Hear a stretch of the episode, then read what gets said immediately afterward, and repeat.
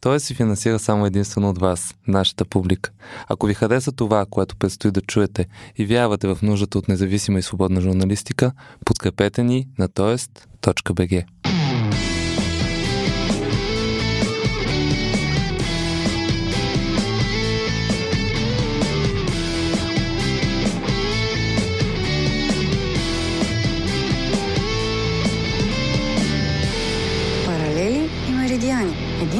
на Тоест. Здравейте, вие слушате Паралели Меридиани.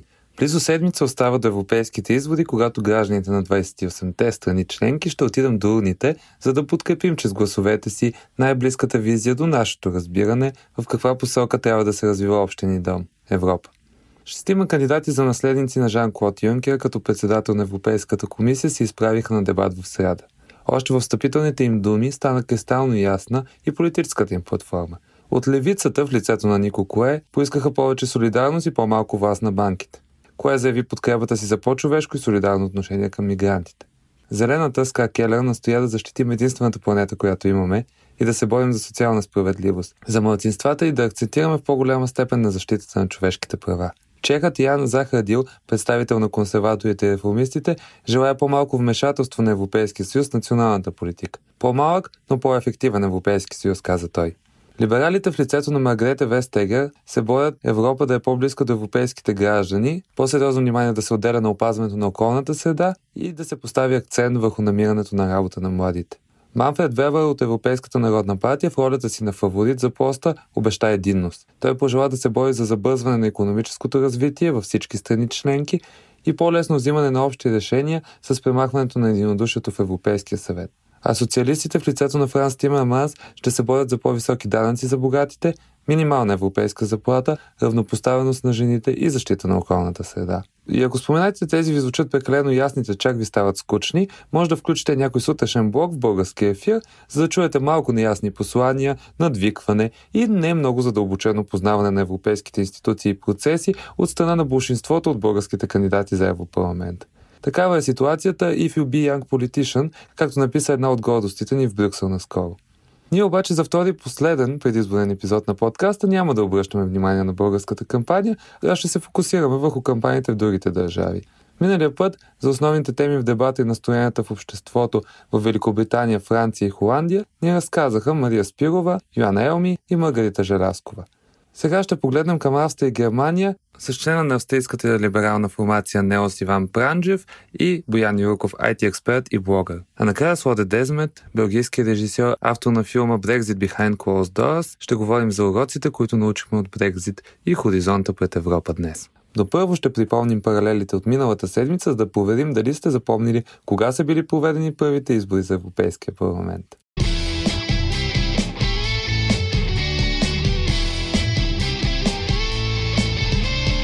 Паралели Юни 1979 година. Провеждат се първите европейски избори, които се превръщат и в първия интернационален вод в историята. Чрез пряко гласуване гражданите на девете страни членки на европейските общности – Белгия, Франция, Западна Германия, Италия, Люксембург, Нидерландия, Дания, Ирландия и Великобритания излъчват 410 представители в Европейския парламент – Всъщност за негова рождена дата се счита 19 март 1958, когато се провежда първото заседание на Европейската парламентарна асамблея, обединяваща трите европейски общности, тази за въглищата и стоманата, Европейската економическа общност и общността за атомна енергия но на съвета на министрите, сега познат като съвета на Европейския съюз, отнема 21 години, докато преведе в сила решенията на договорите от Рим от март 57 и разреши универсално гласуване на гражданите на всички страни, част от европейските общности по това време. 40 години по-късно в Европейския парламент вече са представени 28 държави и 512 милиона души, представлявани от 751 евродепутати.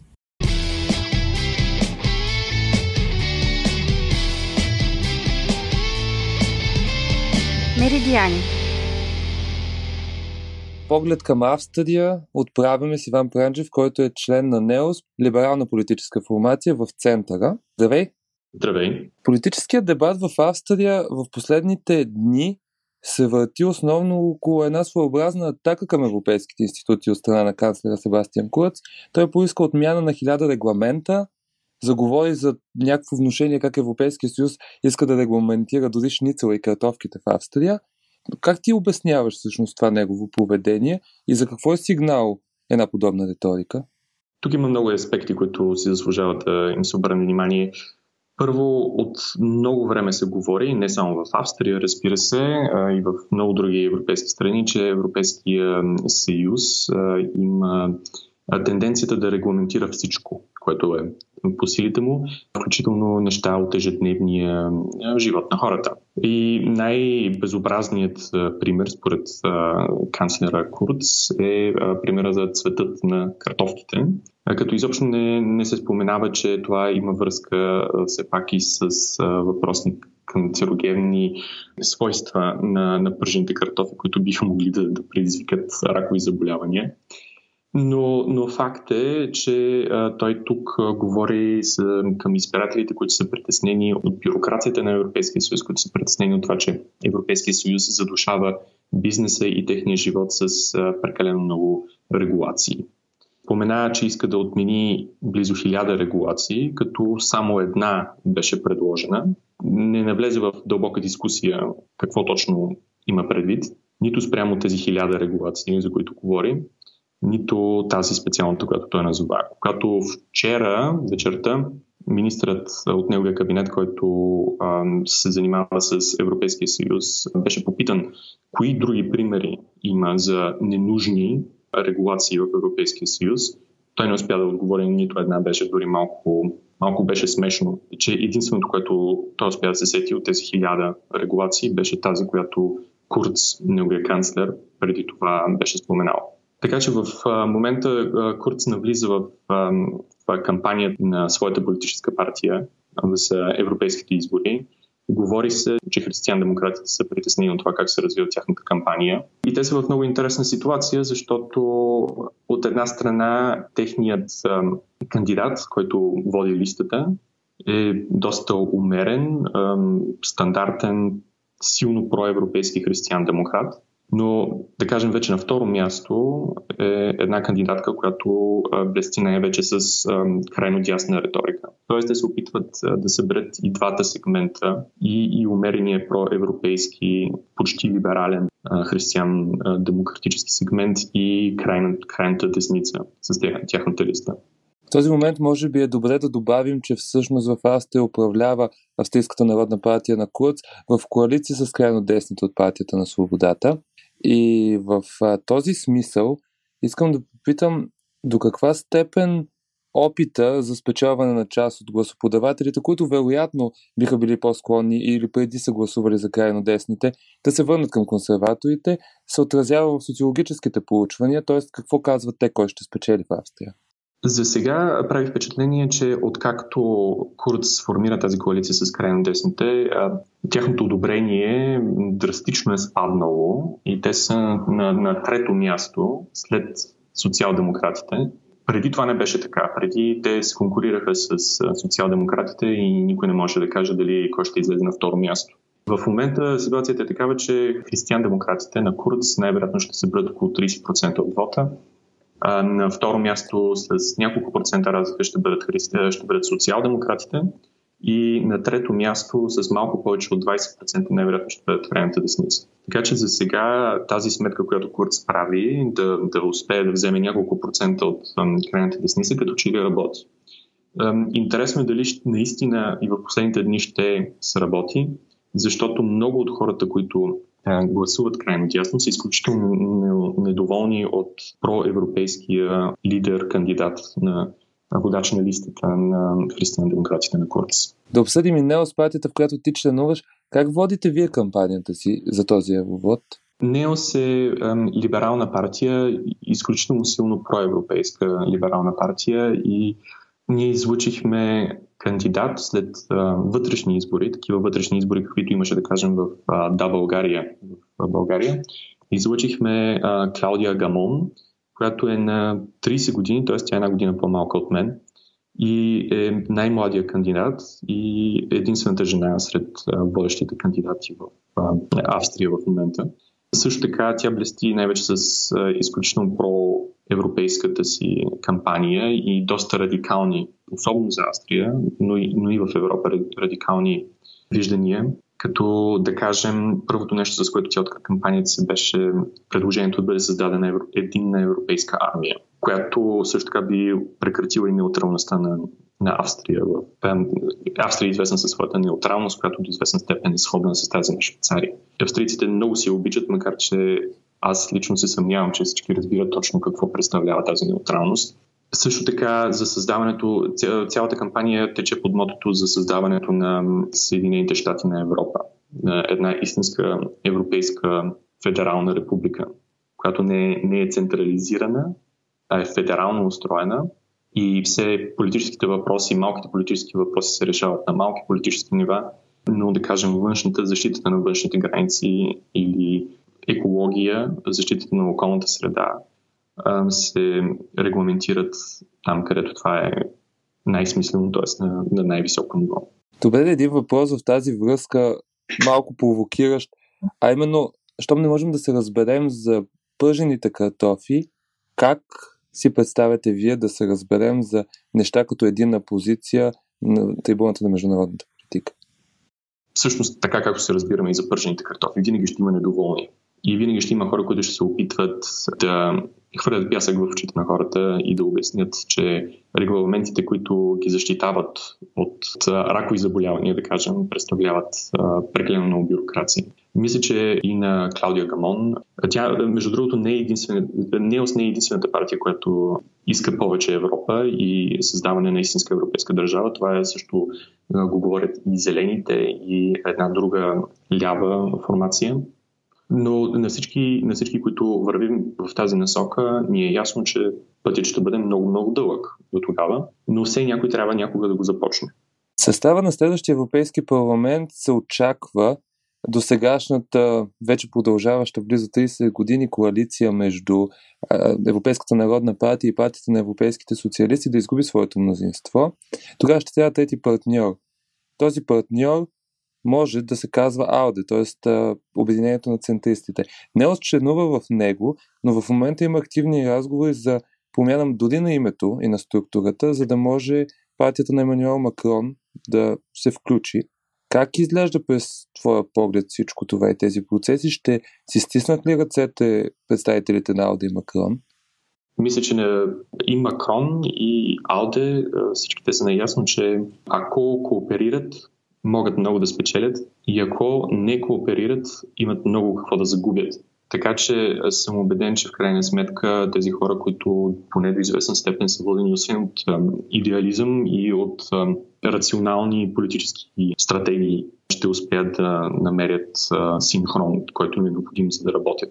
Като е, много е интересно да видим това как ще изглежда. Алде, да кажем, също е много пъстра формация, която не е особено дисциплинирана. Много се различават нейните членове. Можете да си представите колко съществена разлика между партията, в която аз членувам в Австрия и Българското движение за права и свободи. Разликата е огромна. Ще да попитам за общите позиции между Ферховщад и Делян Певски. Но... Аз не знам какви са политически. Аз предполагам, че Делян Певски има повече интереси, отколкото политически позиции. Не очаквам, ако той бъде избран, да активно да участва в Европейския парламент, така както блести с отсъствието си в българския парламент. Надявам се всъщност, че ако ДПС не бъде изключена от АЛДЕ, то поне Делян Певски ще бъде любезно поканен да се откаже от мандата си, така както се случи на предишните избори, когато той също беше избран и в крайна сметка се отказа от мандата си.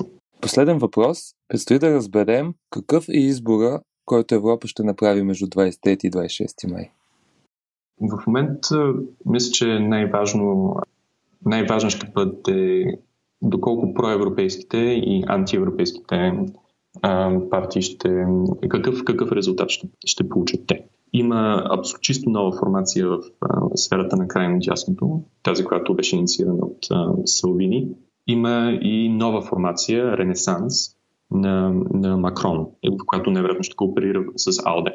като се очаква все пак новата формация на Макрон да бъде на трето място. Но те ще успеят в бъдеще да слагат акцент върху политиката, политиките на християн-демократите и на социал-демократите. Така че от тези две нови политически формации, според мен ще зависи дали в бъдеще ще имаме един по-успешно, по-ефикасно функциониращ Европейски съюз или не. Също така мисля, че и силно се надявам, че след изборите ще започне да се говори силно и за промяна на основополагащите договори на Европейския съюз, защото точно там са проблемите, където трябва да, да се случи промяна, така че институциите на Европейския съюз да бъдат по-ефикасни.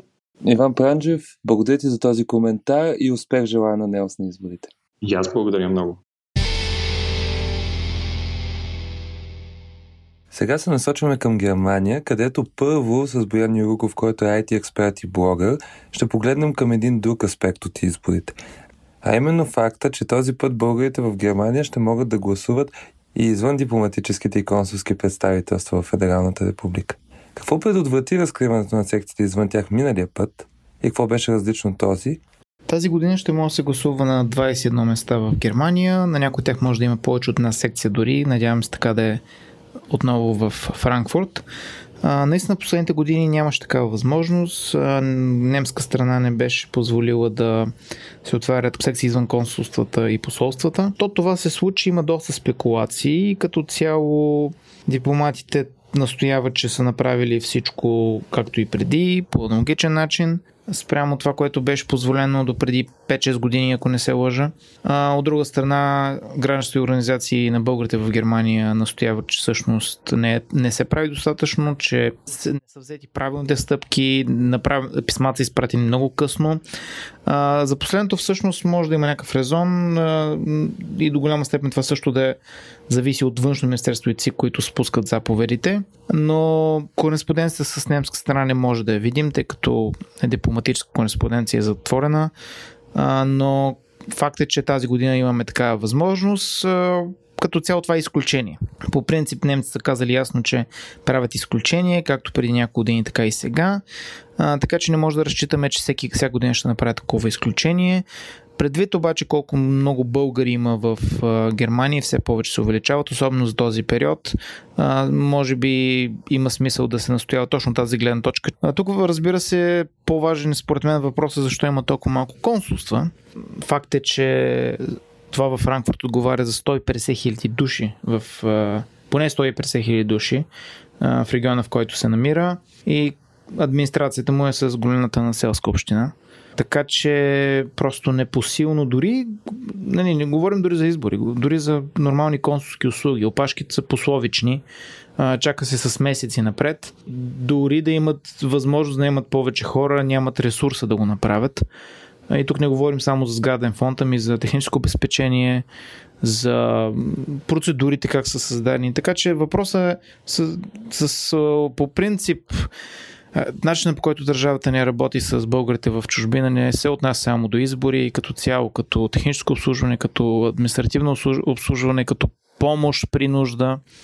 И както бях написал преди време, това е една от причините всъщност и доста българи се обръщат към чужди гражданства, защото виждат, че ако е толкова трудно да си обновят паспорта през няколко години в, или по някакъв повод от през няколко години да търсят някаква административна помощ от България, в един момент е по-лесно просто си карат немски паспорт и да се обръщат към немска страна. За да бъдат разкрити секции в чужбина извън дипломатическите представителства, е необходимо да бъдат събрани 60 заявления преди изборите, срока беше до края на април, за всяко едно място, в което българи от диаспората искат да разкрият секция за гласуване. Как премина процеса по събирането на заявленията за гласуване извън страната този път? Бяха ли по-активни българите в чужбина? Процесът за конкретно за събирането на заявления очаквано мина по-слабо, отколкото на парламентарните избори, но всъщност беше дори по-слабо, отколкото очаквах аз. А, някакси хората очакваха, че секциите ще отворят само себе си.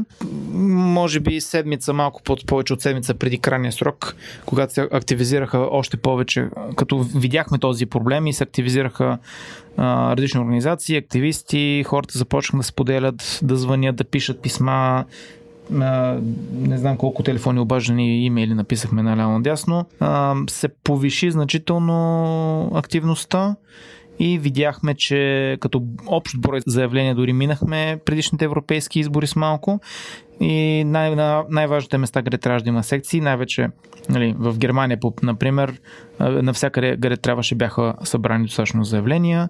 В Англия имаше доста, в Испания, Гърция, така че ще има възможност. Естествено, активността на самите избори се очаква да е по-ниска, както винаги на европейски избори, но важното е хората да имат възможност и да могат да гласуват близо до тях. Разбира се, трябва пак да се разбере, че колкото и секция да отворим в чужбина, голяма част от българите няма да имат физическа възможност да гласуват. Дори с тези 20 секции в Германия, не повече от 10-15% от българите в Германия ще имат възможност да гласуват, дори да се наредят всички пред секциите и да чакат. А, просто времето, за което отнема и максималния капацитет на една секция, която може да гласува, а, не позволява да гласуват повече от 10-15% от имащите възможност българи да гласуват в Германия. А, така че нали, не може да очакваме чудеса като някаква, дори на парламент, следващите парламентарни избори. А, естествено, решението за това нещо е електронно гласуване, което по много причини не е възможно все още. Стабилни позиции за коалицията, водена от новата лидерка на християн-демократите Анегрет Крам Каренбауър и новия лидер на Праварски християн-социален съюз Марко Зьодер, нов ръст за зелените, които вече, според социолози, са втора политическа сила, респективно спад за СПД, както и лек спад на подкрепата към альтернатива за Германия. Така изглежда ситуацията в Федералната република малко преди евроизборите. Дебата пък е разделен между национални теми и големият въпрос за позицията на Германия в Европейския съюз, коментира и Боян Юруков. На този етап основният дебат в Германия изглежда да се върти отново около АФД и е мобилизиран, по-точно се опитва да мобилизират значителна част от избирателите, за да се ограничи тяхното влияние в Европейския парламент и като цяло на евроскептиците това е нещо, което се наблюдава всъщност в цяла Европа. Темите, както винаги, са локални. Политиката в Германия е доста локална. Забелязва се, че ЦДУ повишава някак позициите си. Меркел е по-популярна от определено от по времето, когато, когато на местните избори слаби резултати. Това е интересно, може би предвид отслабването на другите партии. Също така се очаква зелените да има доста силни позиции за сметка на СПД, нещо, което знаеш отдавна. Темите отново са колко да е силна Германия в Европа, данъци, Централна прокуратура. Като цяло вътрешни теми на Германия до голяма степен са много свързани с европейските и обсед това не се е променило същите теми се въртят както на европейски избори, така и на парламентарни. Според мен обаче, поне гледайки каква е медийната страна на настроението, АФД ще има сравнително слаб резултат в контекста на повишаваща активност и подкрепа за евроскептичните партии в Европа. Нещо, което виждаме особено в Англия в момента. Мисля, че очакването, които са, бяха събрали след успеха им на местните избори, няма да бъдат оправдани на европейско ниво. Лоде Десмет проследява работата на Ги Ферховстад, координатор на преговорите по Брекзит в Европейския парламент и неговия екип в продължение на две години, докато подготвя филма Брекзит Behind Closed Doors или зад затворени врати. Озадачен и дори гневен от хаотичното и непоследователно поведение на Лондон. Така изглежда екипа на Европейския съюз във филма – когато Тереза Мей заявява пред събратийците си, че Великобритания не се страхува да напусне блока без делка, камерата на Десмет улавя как един от приближените на Ферховстат изкрещява майната ти, също телевизора. С режисьор и автор на филма говорим за състоянието на острова и уроците от Брексит. Роде Десмет, thank you for joining me. Роде Десмет, благодаря, че се съгласихте на това интервю. Искаме се да обсъдим филма Брекзит за затворени врати.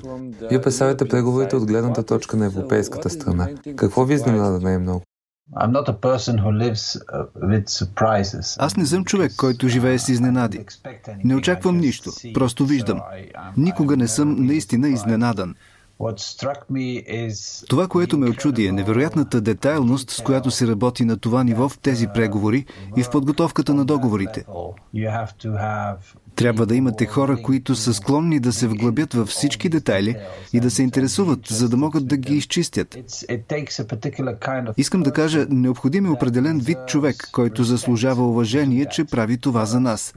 Защото ако всички ние трябваше да правим това индивидуално и да четем всички тези текстове и договори и подробностите, в които те влизат, няма да можем да се справим. А къде е оптимизмът? Остана ли ви такъв, че членството на Великобритания в Европейския съюз може да приключи по добър начин? Всъщност ще приключи ли той изобщо? Uh, Мисля, че в момента политическата ситуация в Обединеното кралство е много хаотична и не бих казал опасна, но те са в началото на нова ера, в която трябва да се предефинират политически. Струва ми се, че трябва първо да преодолеят това, преди да преосмислят отношенията си с Европейския съюз. Те до сега са имали система, в която една партия е на власт 4-5 години или дори по-дълго и след това идва другата основна партия. Говоря за лейбаристите и консерваторите. Това вероятно ще се промени. Те ще трябва да сформират коалиционни правителства, както правят повечето държави на Европа. И само когато преминат през този процес, който ще бъде много труден за тях, те ще могат да възстановят отношенията си с Европейския съюз. Няма значение дали ще напуснат. Тези отношения трябва да бъдат възстановени така или иначе, независимо дали остават или не. Толкова много мостове са изгорени и те трябва да ги възстановят при всички положения. С Лоде Дезмонд говорихме непосредствено преди Тереза Мей да обяви, че се е съгласила да изготви график, по който ще се оттегли от премиерския пост.